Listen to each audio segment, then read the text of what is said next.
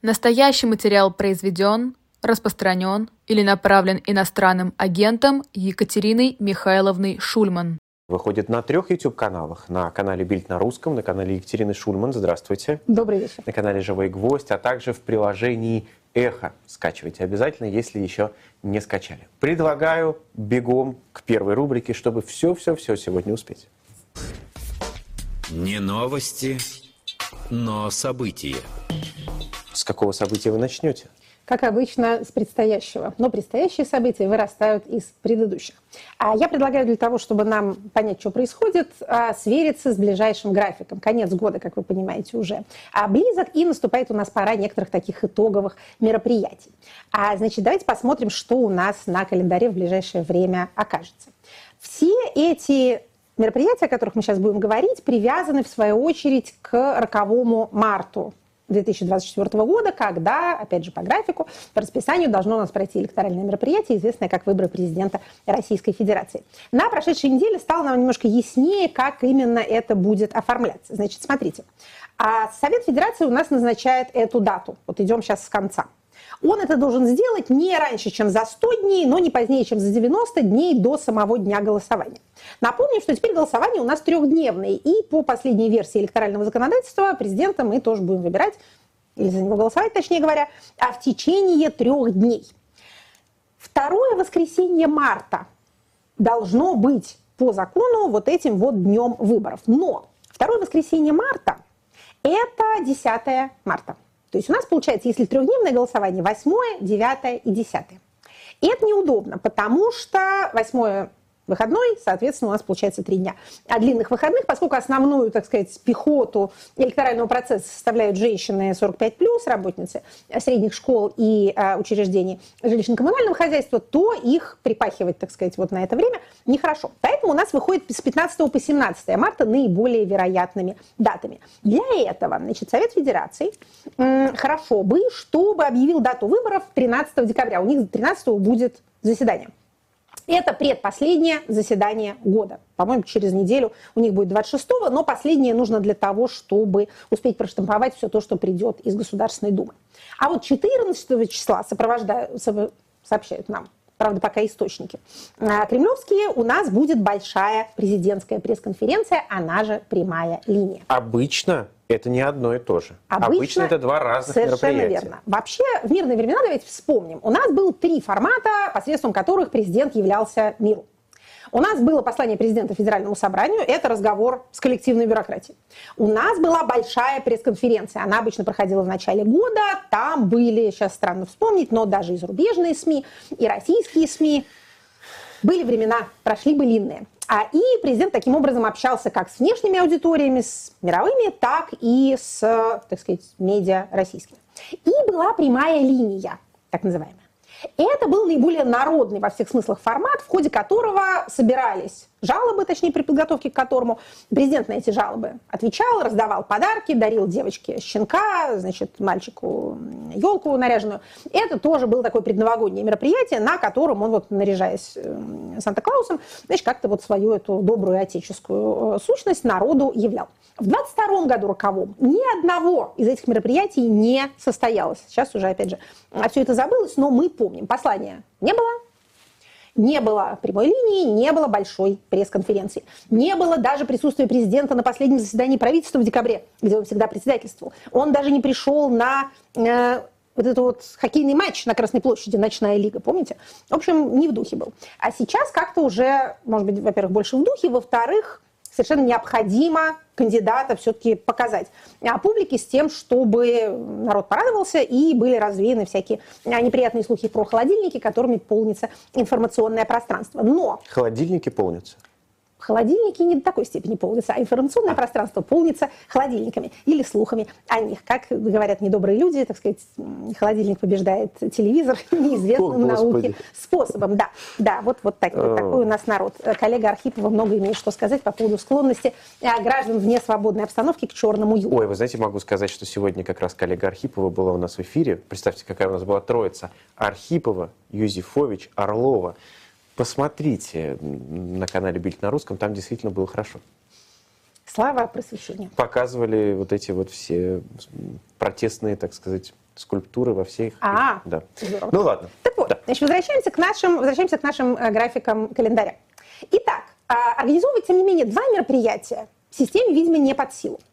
Кроме того, если организовывать большую пресс-конференцию отдельно, то отсутствие э, крупных мировых СМИ будет смотреться странно, присутствие их уж тем более невозможно. Поэтому решили совместить, опять же, буквально, так сказать, Да. празднование и аресты, а совместить. Это будет и пресс-конференция, и одновременно ответы на запросы граждан. Что, собственно говоря, интересного? Ну, Будет логично, если э, какой-нибудь вот особенно, так сказать, глубинный житель э, задаст вопрос, когда же вы, Владимир Владимирович, нас порадуете выдвижением своей кандидатуры. И тут он скажет, а действительно, что же я никак не выдвинусь, дай-ка я все-таки двинусь. Как же мы без вас? Да, совершенно верно. Это будет, еще раз повторю, э, с календарной точки зрения последовательно.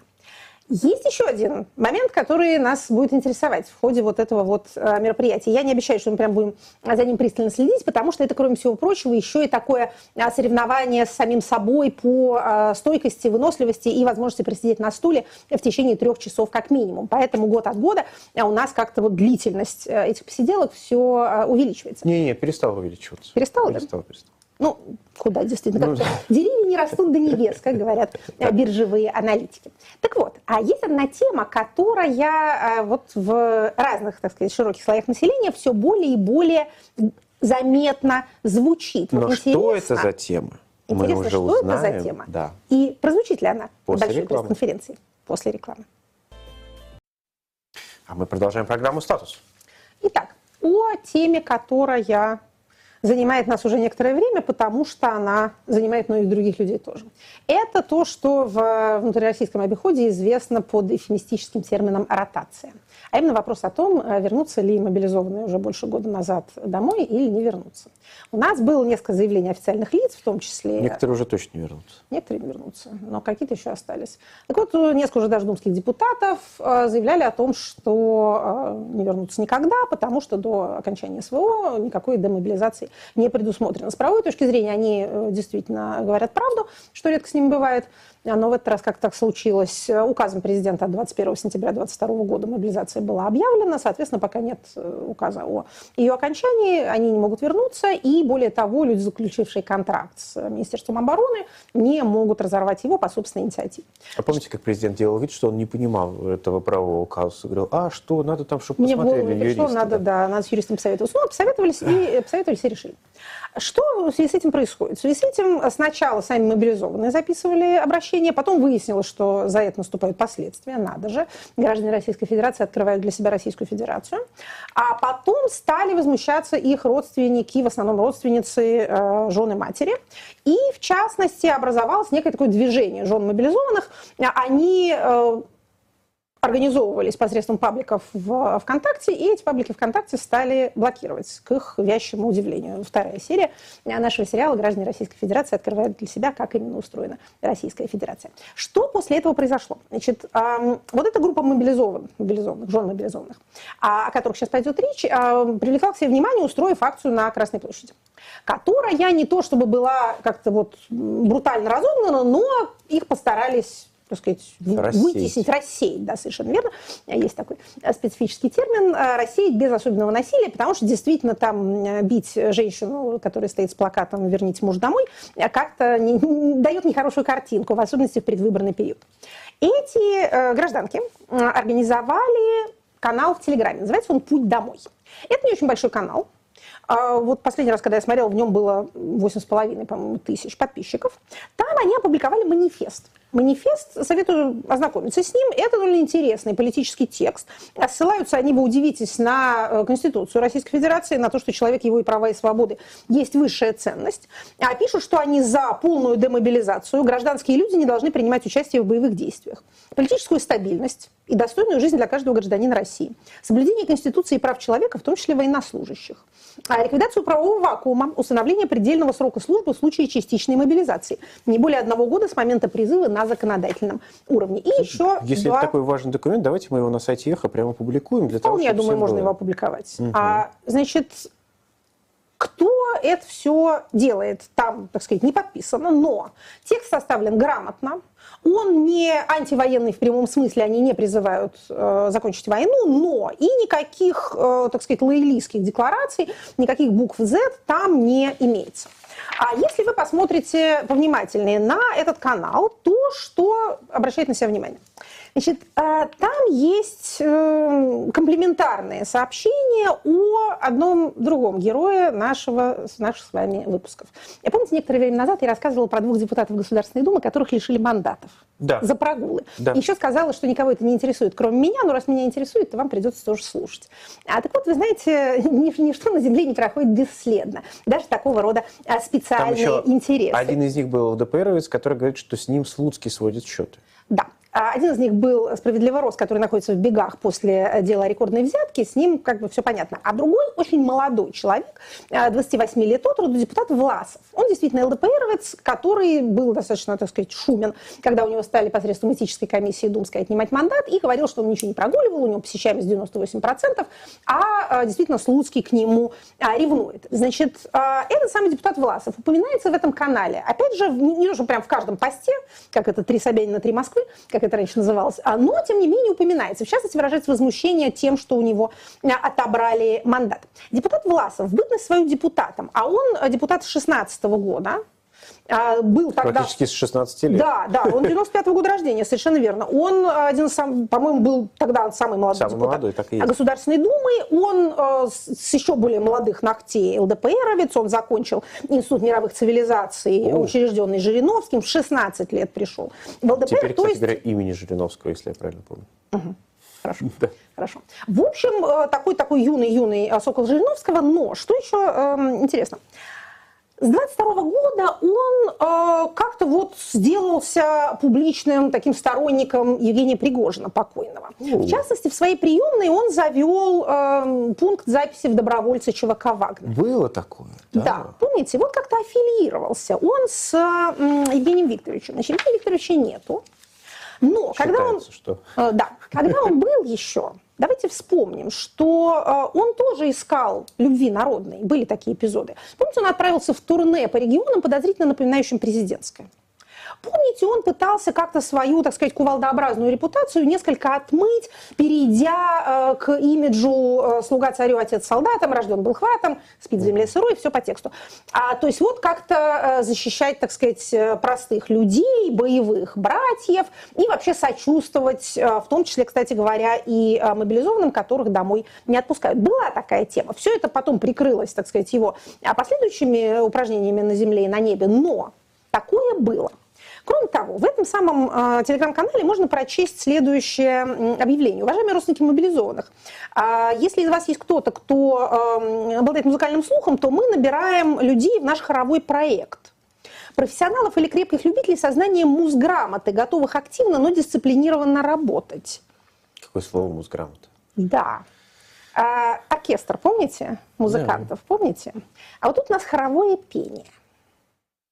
Значит, не выстраивая, так сказать, на основании четырех точек сразу Просто красивую находя фигуру, некоторые рифмы. но не можем не обратить внимание на то, что Евгений Викторович-то, может, и нету с нами, но дело его не то, чтобы умерло вместе с ним.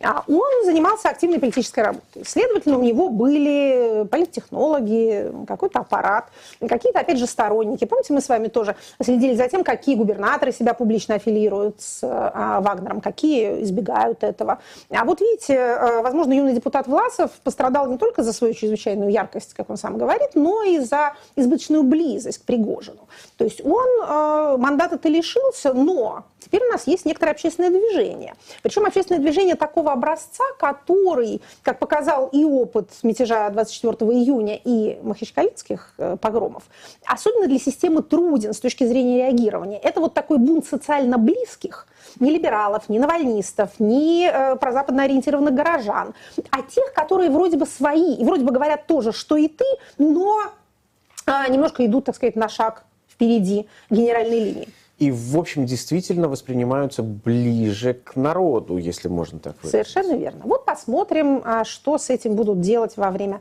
общения, собственно, с этим народом, потому что, э, ну, известная максима насчет того, что нет человека, нет проблемы, это такая же дьявольская ловушка, как и все остальное, что сказал и сделал Иосиф Виссарионович Сталин. На самом деле человека-то нету, а проблема никуда не девается. Далее, что еще, а, на что еще мы смотрим в связи с подготовкой к выборам?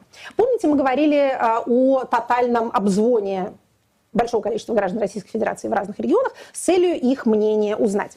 А эти упражнения не закончены, людям продолжают звонить, а спрашивают про отношение к Путину, и э, если он будет в бюллетене, вы проголосуете за него, не проголосуете, а если его не будет в бюллетене, то, опять же, какие вы испытаете в связи с этим эмоции. А если он победит, то улучшит ли он этим самым жизнь людей или нет. Про СВО тоже спрашивают. Но появился одно, а, дополнительный, один дополнительный пункт.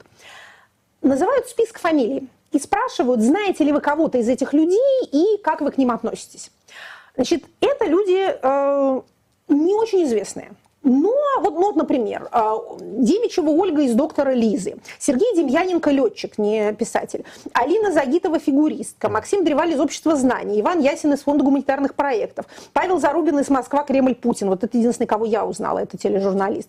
А Юлия ну, Зимова из... это вы громко сказали. Телеведущий. А из комиссии по поддержке семьи, материнства и детства. Беляев Николай, Воронова Юлия, Ваганов Николай, Бекина Андрей, ну, Брусникина прям, Ольга, скажем, Попова Анастасия. Малоизвестные люди. Значит, это не, не единичный случай, а, опять а, же. А Анастасии Поповых, наверное, в Да, столько, да, что... я боюсь, что и Брусникиных-то, Ольг, тоже не одна. Что, я думаю, это все значит? Это, еще раз повторю, не один такой случай, а э, несколько из разных регионов. Я подозреваю, что идет тестирование будущих доверенных лиц на президентских а. выборах. Это моя версия. Может быть, какая-то другая версия, но у меня возникла вот такая. То есть это люди из э, сферы социальной, образовательной, э, спорт, спортсмены, врачи, вот что-то в этом роде, с какой-то смутной публичностью. Соответственно, пытаются выяснить, узнает ли хоть кого-то из них, хоть кто-то из респондентов, и если узнает, то как к ним относятся.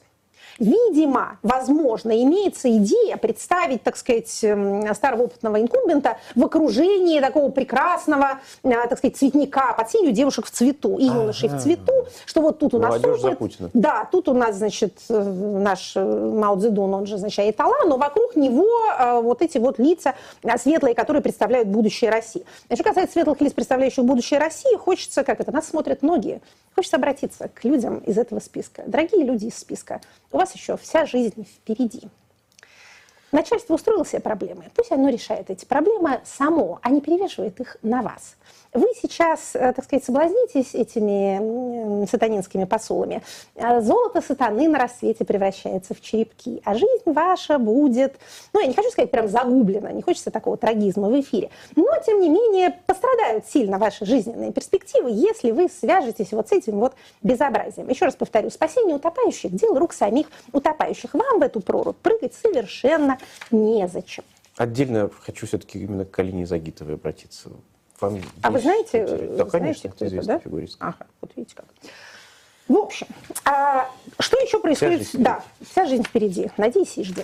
А что происходит еще в связи с выборами? Происходят тотальные учения по использованию системы электронного голосования.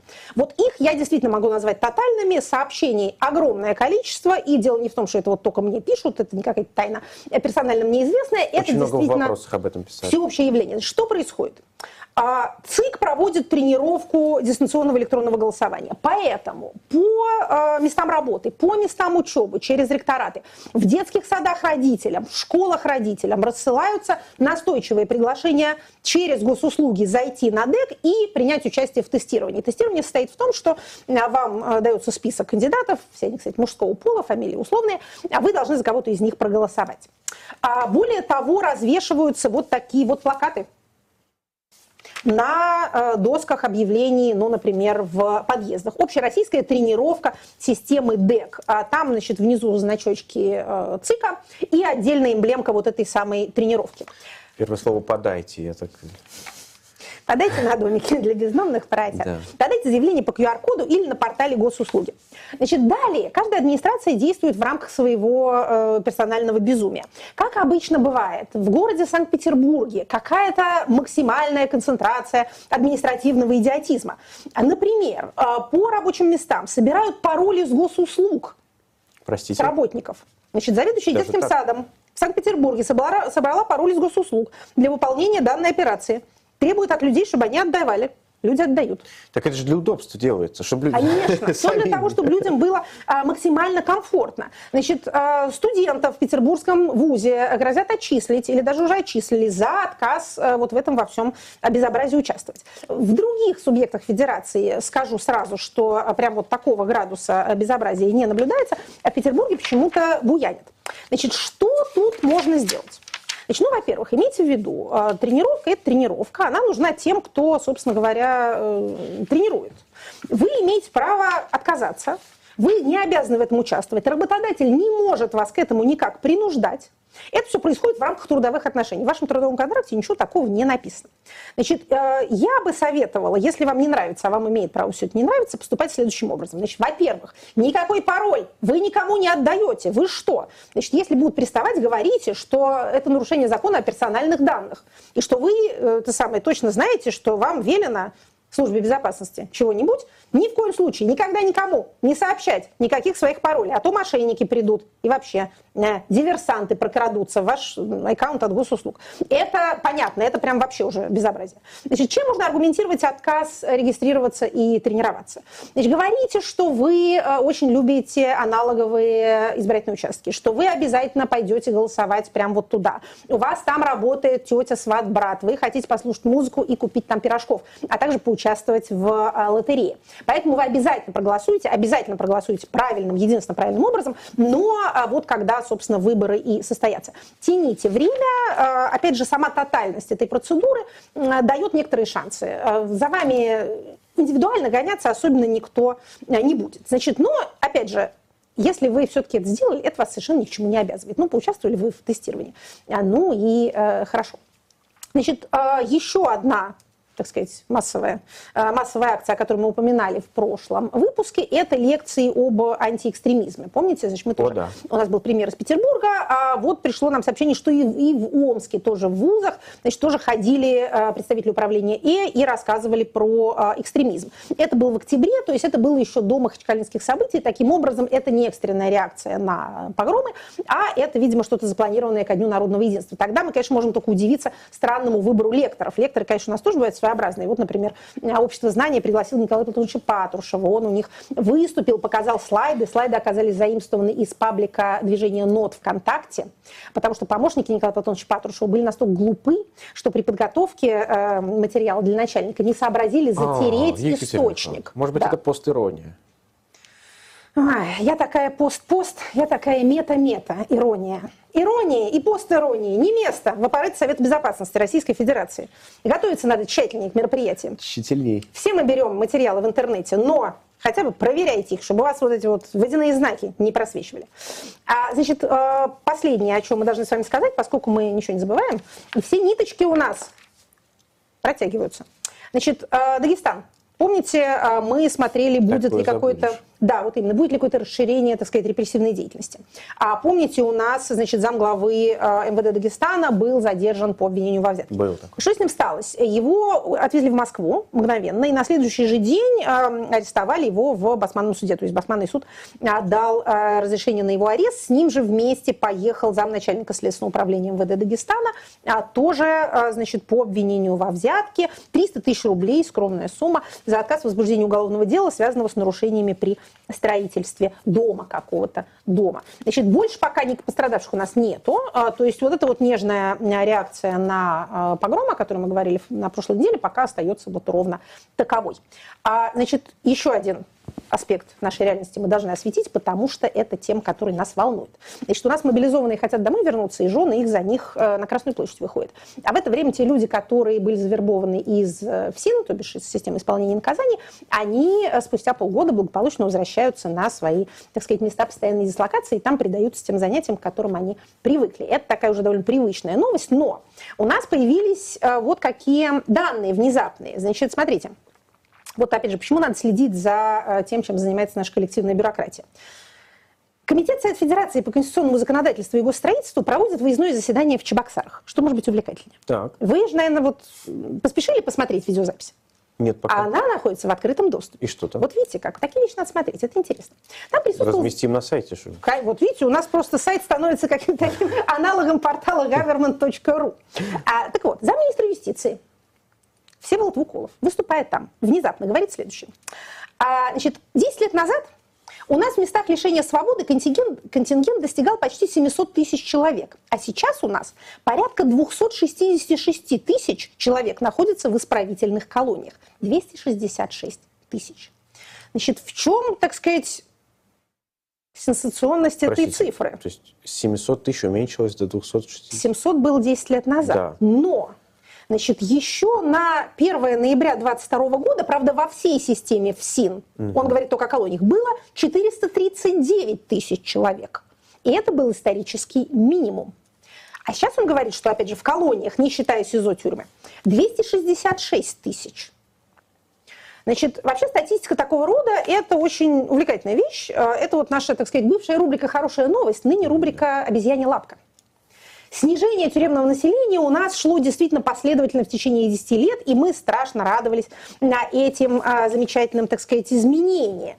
Но Начиная с 22 года это сокращение носит обвальный характер, но не за счет того, что меньше сажают, а за счет того, что эти люди, так сказать, выходят на свободу, отправляются на войну, в значительной части там и остаются – но также и, э, так сказать, возвращаются, можно сказать, домой. Значит, смотрите, вот еще, еще одна цифра. Итак, мы сказали э, 439 тысяч на 1 ноября 2022 года, то есть это год назад, в системе ФСИН в целом.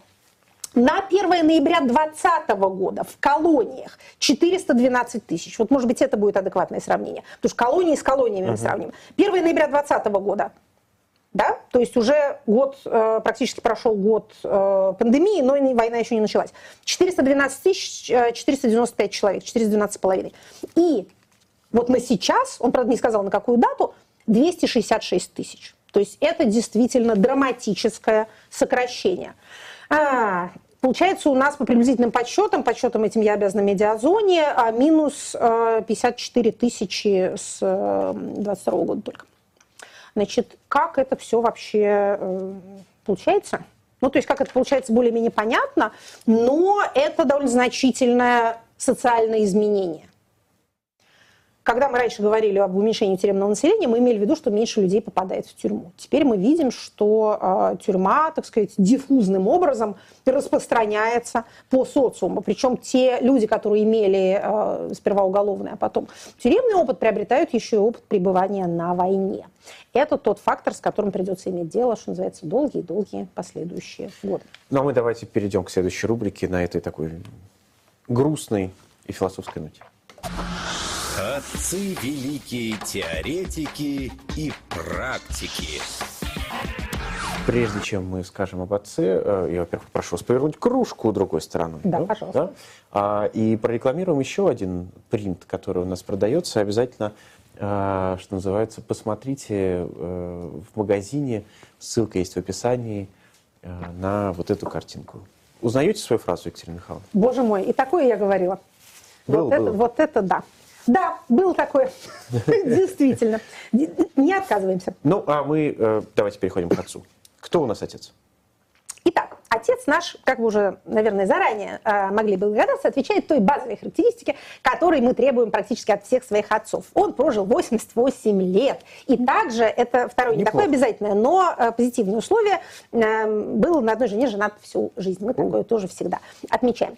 А люди, посвящающие себя науке, как-то вот, во-первых, живут долго, во-вторых, действительно имеют склонность к семейным а, добродетелям. Родился он при этом в 907 году на территории тогдашней Российской империи в Варшаве, царство польское. А, как вы понимаете, человеку по имени Соломон, который родился в седьмом году в Варшаве, Да. не так просто прожить 88 лет, но ему а, удалось. Удалось это ему, конечно, а, в основном благодаря тому, что в 20 году он переехал в Соединенные Штаты. Наш сегодняшний отец Что это случилось? знаменитый психолог, преподаватель, классик психологической науки Соломон Аш. Автор знаменитых экспериментов по измерению человеческого конформизма или, как любят говорить психологи, конформности.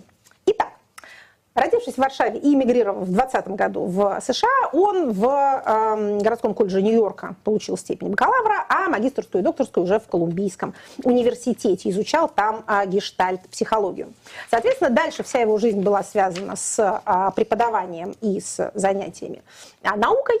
Значит, он еще также известен как человек, который выучил э, Стэнли Милгрэма, другого героя нашей рубрики «Отцы», это Милграм, который э, тоже проводил эксперименты да, по и конформности, сказать, но пожестче. Вопросики Сейчас потом были -то. Были вопросики, сейчас расскажем. Расскажем про эксперименты Аши, и вы увидите, как эксперименты Милграма а, из него а, на самом деле вырастают.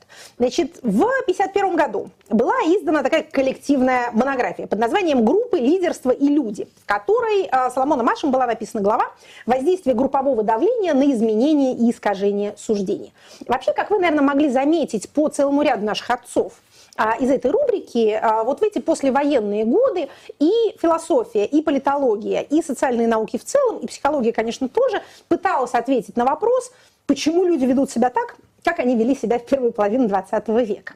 Вот что, как это, что с ними не так? Или наоборот, что с ними так? И целый ряд понятий, которым мы сейчас оперируем, а, были рождены сначала как теории и потом экспериментально подтверждены именно тогда. Итак, Знаменитый эксперимент Аша состоял в том, что подопытных сажали в группу из восьми человек. То есть вот у нас один подопытный и семеро, как потом выяснялось, но он об этом не знал, подсадных актеров. Дальше участникам демонстрируется какая-то простейшая картинка, дается простейшее задание. Ну, например, вам показывают одну карточку с э, вертикальной линией, а потом вторую карточку с тремя линиями разной длины, из которых одна совпадает с длиной линии на первой карточке. Значит, дальше вас спрашивают, какая из трех линий на второй карточке имеет такую же длину, как линия на первой карточке. Ну, то есть вот вопрос на такую, так сказать, базовую, а, базовую а, нормальность. При этом а, надо сказать, что а, испытуемым говорили, что это проверка зрения. Mm. Да. А, таких карточек показывали 18 пар. А, значит, нужно было таким образом ответить на 18 вопросов, и испытуемый отвечает последним в группе. Он последний из восьми. То есть он видит, как ответили предыдущие. Естественно, в этом вся и в этом, собственно, весь и эксперимент. Он видит, как предыдущие семеро отвечают на этот вопрос очевидно неправильным образом. Значит, дальше. А одним и тем же или разными неправильными? А, значит, да, они дают один и тот же, Вот, один и тот же важно. неправильный ответ. Мгм. Это важный момент, да, действительно. Итак, значит, были вариации, когда, например, э, из 18 случаев в 12 все отвечают неправильно, вся рота идет не в ногу, а в остальных 6, значит, они отвечают правильно. Значит, что у нас получается? В ходе этого и подобных потому что Аш делал всякие вариации, а, экспериментов а, расклад конформистов, то есть тех, кто думает, наверное, со мной что-то не так, это у меня, значит, зрение как-то перекосило, и присоединяются к большинству, и тех, кто продолжает настаивать на продолжает настаивать на, на очевидном для него, составляет 75 и 25. Что нам это напоминает? Вот это вот знаменитое соотношение, известное как соотношение Парето, 80-20, 75-25, оно действительно, видимо, как, опять же, как, как последовательность Фибоначчи, отражает какую-то глубинную закономерность вообще в живой природе. 80% работы делаются 20% э, работников и так далее. Вот в целом ряде случаев мы почему-то, а, значит, э, почему-то мы сталкиваемся вот именно с таким а, раскладом. Значит, что еще, что называется, м, какие интересные вариации?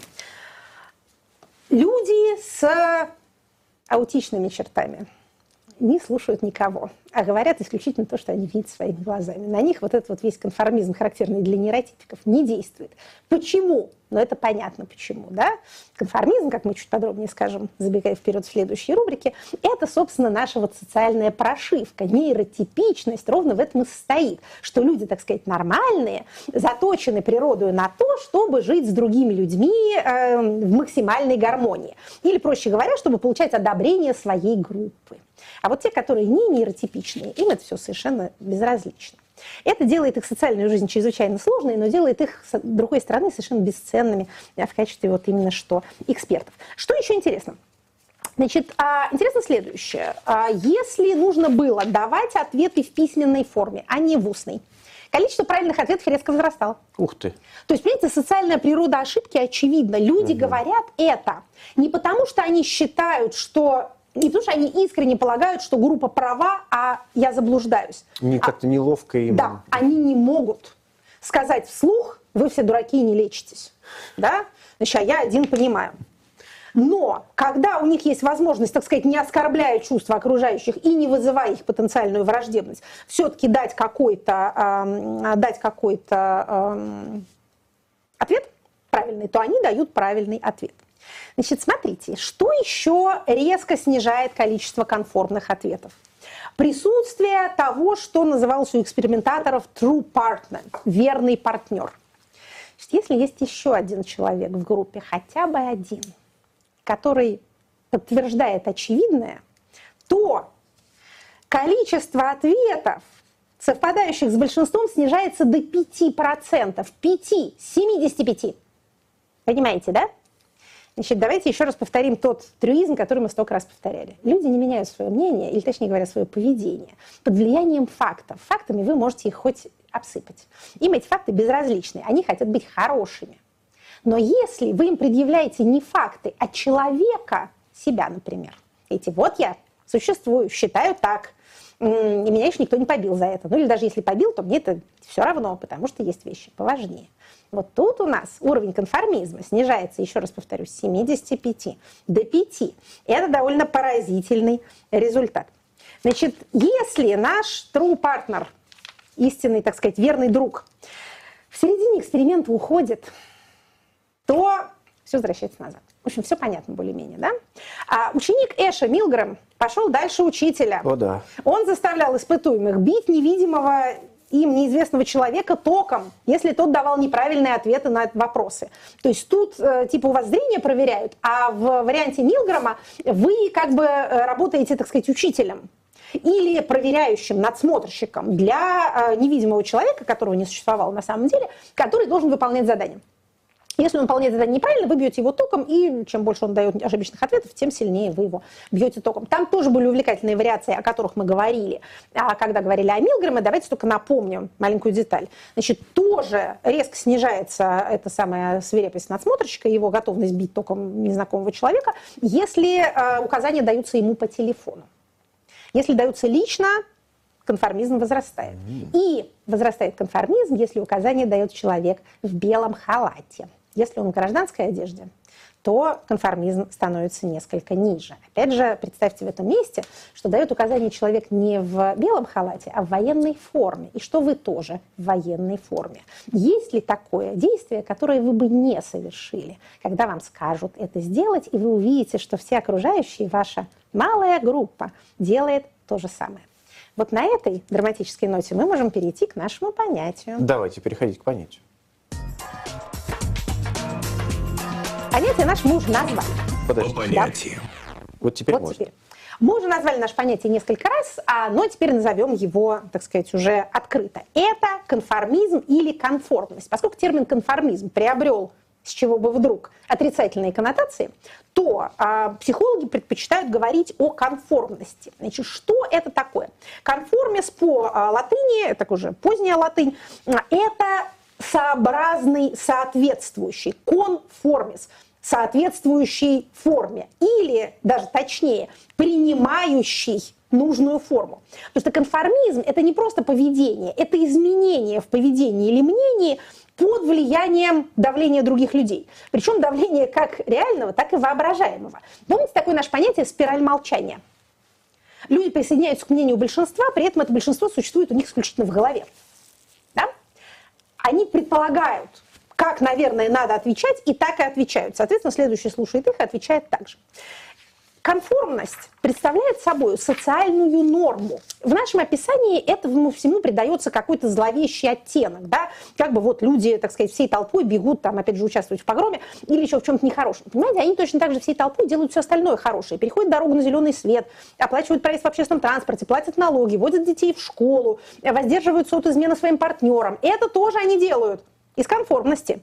Если, конечно, вы хотите иметь, так сказать, более возвышенный взгляд на человеческую натуру, можете сказать, что это, так сказать, голос Бога им там в душе, совесть и прочее. Но мы бы с вами сказали, с точки зрения социальных наук, что совесть – это и есть, э, так сказать, обращенный внутрь голос социальной нормы. Поэтому бороться с конформностью не надо. Люди, у которых совсем этих явлений не наблюдается, ну вот мы тут воспели, так сказать, не нейротипичность, скажем аккуратно, но вообще говоря, непонимание или нежелание следовать социальной норме называется социопатия. Это очень нехорошая вещь. Не социофобия, никогда вы там не хотите идти в гости, а хотите дом сидеть, а социопатия – это э, один из, так сказать, базовых прекурсоров криминального поведения. Поэтому мы не должны, мы как члены общества не должны стремиться к тому, чтобы у нас все были гордыми индивидуумами, Каинами и Манфредами, такими вот, так сказать, одинокими э, орлами горными и махали бы крыльями где хотели. Мы с вами должны понимать, что да, люди хотят одобрения себе подобных. Это фактор нашего выживания, это базовый фактор нашего выживания. Это мы, база. да, это база есть. Вот опять же, основной инстинкт – это он, а не то, что вам показывали в фильме Шарон Стоун. Мы учимся, подражая другим людям. Мы учимся говорить, слыша, как говорят другие люди. Мы учимся вести себя, глядя на окружающих. Без этой самой социальной конформности никакая социальная жизнь невозможна. Но этот же самый инстинкт, будучи использован теми, кто, надев на себя белый халат, форму с погонами, фуражку с гербом, отдают преступные приказы, обращается в чудовищное зло. Вот то самое преступное поведение, о котором мы только что сказали, гораздо чаще, чем социопатии, нет столько социопатов, сколько есть людей, нарушающих закон, объясняется как раз тоже конформностью. Мы про это говорили в один из прошлых выпусков, Да, когда да, говорили о криминологии. Люди хотят быть хорошими для своей банды, для своей группы, для своего окружения. И ради этого они готовы нарушать закон большой группы. Потому что большая группа далеко, а своя банда, вот она. И ваше выживание, и ваше благополучие, ваш социальный статус зависит от ближних. Пацаны не в большей поймут. степени, совершенно верно, чем от дальних. И вот ради этого люди совершают преступления. Можно сказать, что ради этого люди жертвуют собой тоже. Иногда эта группа может быть вообще воображаемой. Мне стыдно перед, не знаю, предками, потомками, перед коллективным человечеством. Поэтому я не могу поступить так, как, казалось бы, обстоятельства от меня требуют, буду поступать иначе. Значит, что касается распределения конформности по, эм, так сказать, расам, гендерам, возрастам и прочее. Есть разные на этот счет э, исследования, но Ничего определенного мы тут сказать не можем. Есть некоторые представления о том, что определенные культуры больше настраивают э, людей на соответствие групповым ожиданиям, другие меньше. Ну, например, э, культуры, скажем, э, китайские японские, как-то больше акцентируют, скажем так, мирное сожительство с другими людьми, чем проявление индивидуализма. Но, понимаете, это просто разные формы общественного давления.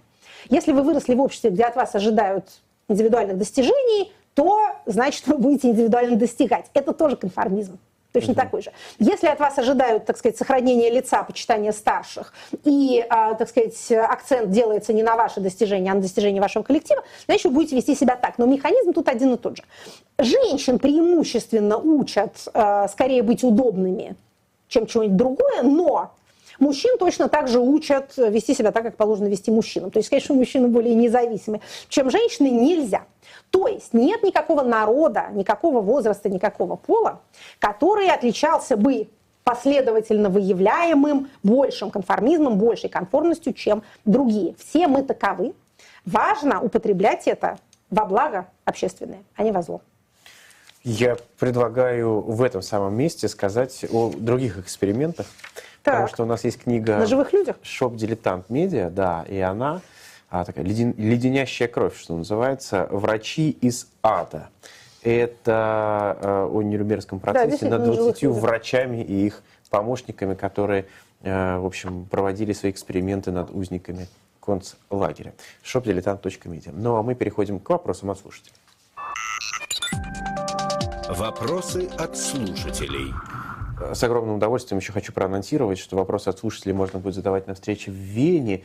И в Вене у нас премьера. Мы впервые будем говорить о Сталинской Конституции. И мы специально сделали это в выходной день, в дневное время, чтобы из соседних городов можно было приехать и удобно уехать потом после э, встречи.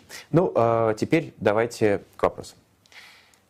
Егор, Егор 2501 спрашивает вас, подкалывает, можно сказать. Екатерина Михайловна, вы так много говорили, что единственный способ поднять рождаемость – запретить девочкам учиться, что ваша слушательница Маргарита из Совета Федерации вас услышала.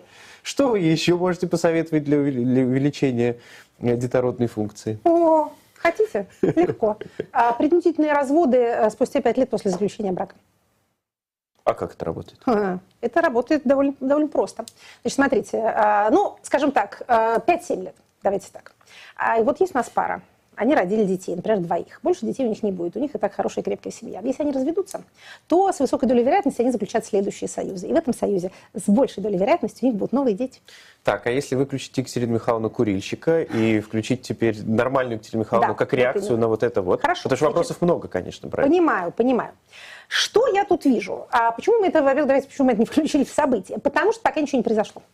Пока ничего не произошло, но, э, возможно, на следующей неделе придется об этом поговорить. О борьбе с абортами, которую возглавляет РПЦ, о, э, так сказать, э, беготне впереди паровоза, которую организуют разные субъекты федерации, запрещая у себя на региональном уровне частным клиникам проводить аборты и вообще ополчаясь на медикаментозные аборты.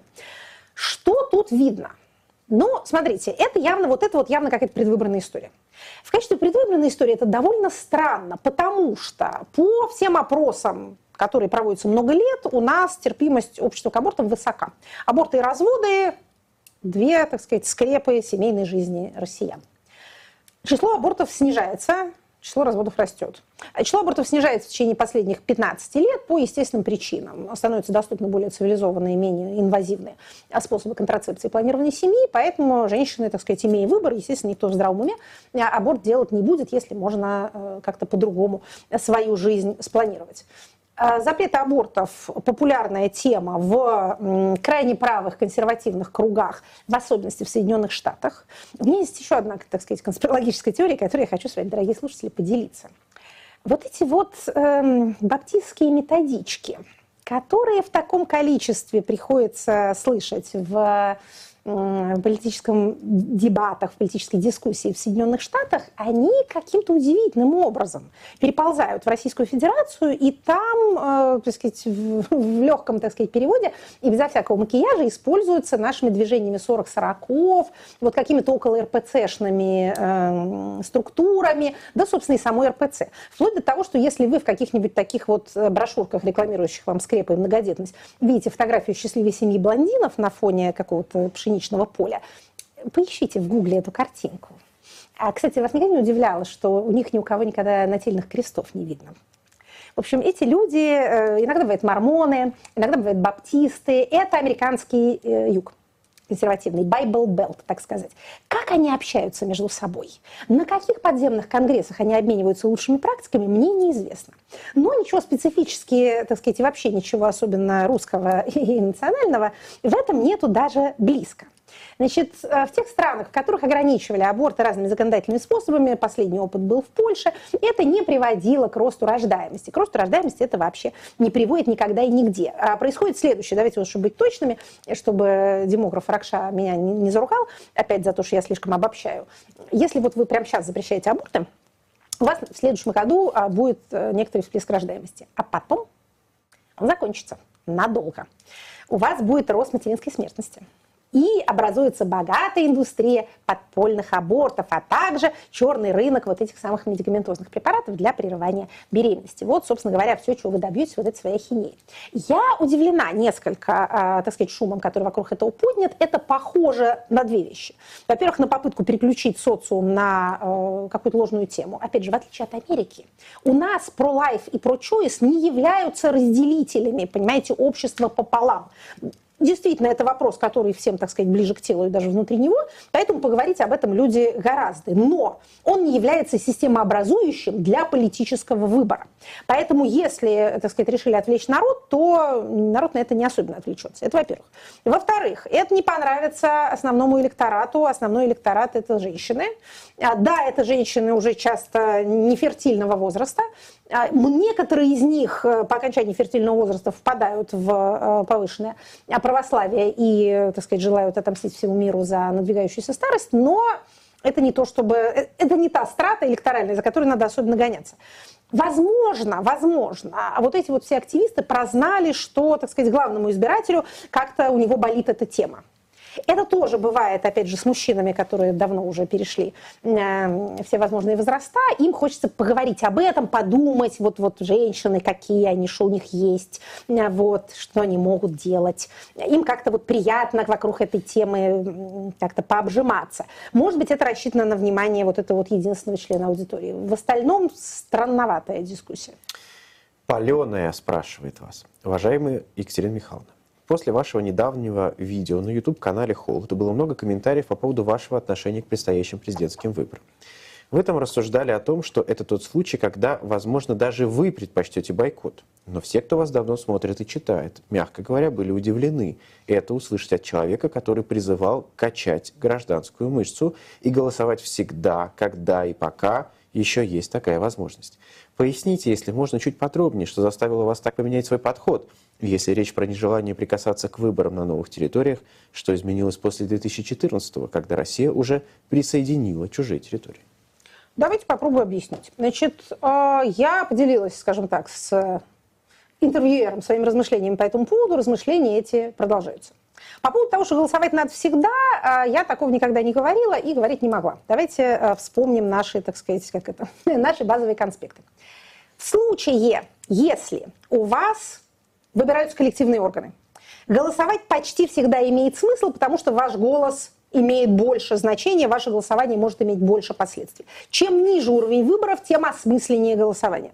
У нас бывает всегда наоборот, чем выше уровень, тем выше явка, но на самом деле, опять же, чем выше уровень, э, тем меньше импакт вашего индивидуального участия. Поэтому всегда или практически всегда имеет смысл участвовать в муниципальных местных выборах, далее в региональных и всегда или почти всегда в выборах в коллективные органы, то есть легислатуры, парламенты. Если вы помните, в 2018 году я не призывала никого никуда идти голосовать, и, э, если я правильно помню, не голосовала и сама. Персональные выборы такого рода с отсутствующей альтернативой не всегда являются достойным поводом для приложения своих гражданских усилий.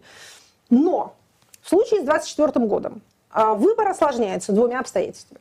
Во-первых, действительно, фактор, так сказать, новых территорий, который присутствовал в 2018 году, ну, собственно, вот я не голосовала в 2018 году, поскольку, опять же, не видел смысла в этом предприятии. Но Хотя, казалось бы, нелегитимность была уже тогда, но, э, так сказать, к сожалению, в политике размер имеет значение, поэтому пять незаконных территорий – это больше, чем одна. И слишком очевидно одной из основных целей этих выборов является э, вот, легитимизация этого незаконного приобретения. Это с одной стороны. С другой стороны, в 2024 году система находится в таком положении, в котором она в 2018 не находилась. В 2018 она была гораздо стабильнее, гораздо богаче ресурсами и не подвергла себя такому ужасному риску, которому она себя подвергает с 2022 года. Поэтому, возможно, по этому комплексу причин участие в 2024 году будет более осмысленно, чем участие в 2018. Финальное решение будет зависеть от множества обстоятельств, которые должны произойти в течение ближайших месяцев. Мои личные размышления продолжаются. Аргументации с одной и с другой стороны я с вами делюсь, буду продолжать делиться и дальше. Когда надумаю, чего лучше делать, скажу вам обязательно. Панама Репорт спрашивает вас. Есть ли в истории примеры формальной делегитимизации главы государства и режимных элит? К чему такая делегитимизация может привести накануне выборов? А когда... Что, что понимаете под формальной делегитимизацией? Я, к сожалению, не могу Непонятно уточнить. что. Я тоже, меня смутило формальное, да, да, да, но... Смотрите, если под формальной делегитимизацией имеется в виду не признание, скажем, мировым сообществом, Например. Да, то оно происходит обычно после выборов. Мы с вами в этой ситуации отлично можем оказаться. Просто вот с большой долей вероятности целый ряд международных структур после выборов скажет, и отдельных что... государств. И отдельных государств, и государственных союзов. После выборов 2024 года скажет, что ваш инкумбент не имел права вообще баллотироваться, потому что у него сроки кончились. А для того, чтобы они не кончились, он, а, нарушая свою собственную конституцию, эту конституцию поменял. Это довольно серьезное соображение. Его, кстати, тоже надо, а, что называется, иметь в виду. В 2018 году хотя бы формально это был второй срок после перерыва. Сейчас уже это совсем никакие ворот не лезет. Далее. К чему это может привести? Ну, рассуждая, так сказать, с точки зрения э, прикладной политики, пока у того или иного режима есть достаточно ресурсов и селенок, чтобы усидеть, он может некоторое время пренебрегать внешним миром, пренебрегать оценкой этого самого международного сообщества. Ему это международное сообщество все равно понадобится и, так сказать, надобится каждую минуту, но в зависимости от того, сколько он там, так сказать, накопил ресурсов и насколько он умеет а, эти ресурсы пополнять, он может еще вот в таком нелегитимном виде сидеть. Это все вопросы, понимаете, соломинок, которые сломают спину верблюду. В какой-то момент это происходит. Но вопрос какой и какая именно соломинка, так сказать, окажется а, последней. Если под делегитимизацией подразумевается неверие в правомочность власти внутри страны, то это один из элементов вот этого состояния failed state.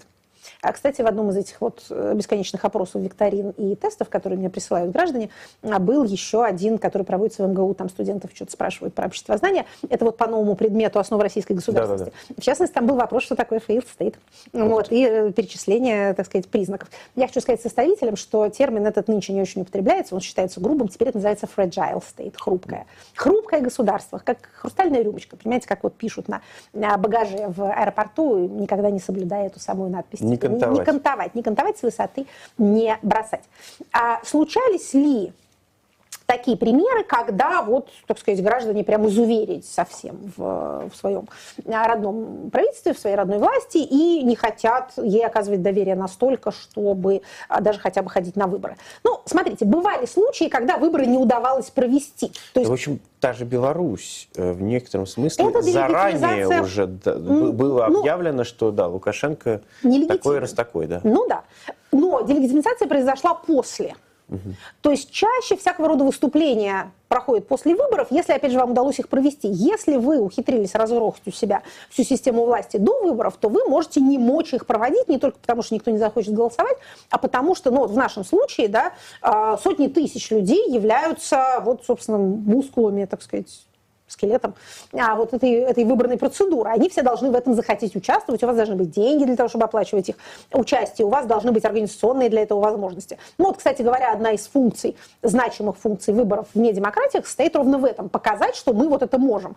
А, так сказать, граждане избиратели тренируют гражданскую мускулатуру, а бюрократия тренирует бюрократическую мускулатуру. Ей тоже надо показать, что все вот, так сказать, выполняют ритмические движения, раз-два, ноги на ширине плеч, вот, э, так сказать, все у нас э, нормально. Посмотрим, как у нас в нашем нашем случае это все получится, насколько, так сказать, ритмичным будет этот канкан. Это была программа «Статус». Не забывайте, что можно поставить три лайка этой программе на канале «Бильд на русском», на канале Екатерины Шульман и на канале «Живой гвоздь». Проверьте заодно, подписаны ли вы на эти каналы. Если нет, подпишитесь. Всем пока. Спасибо. Это была программа Екатерины Шульман «Статус».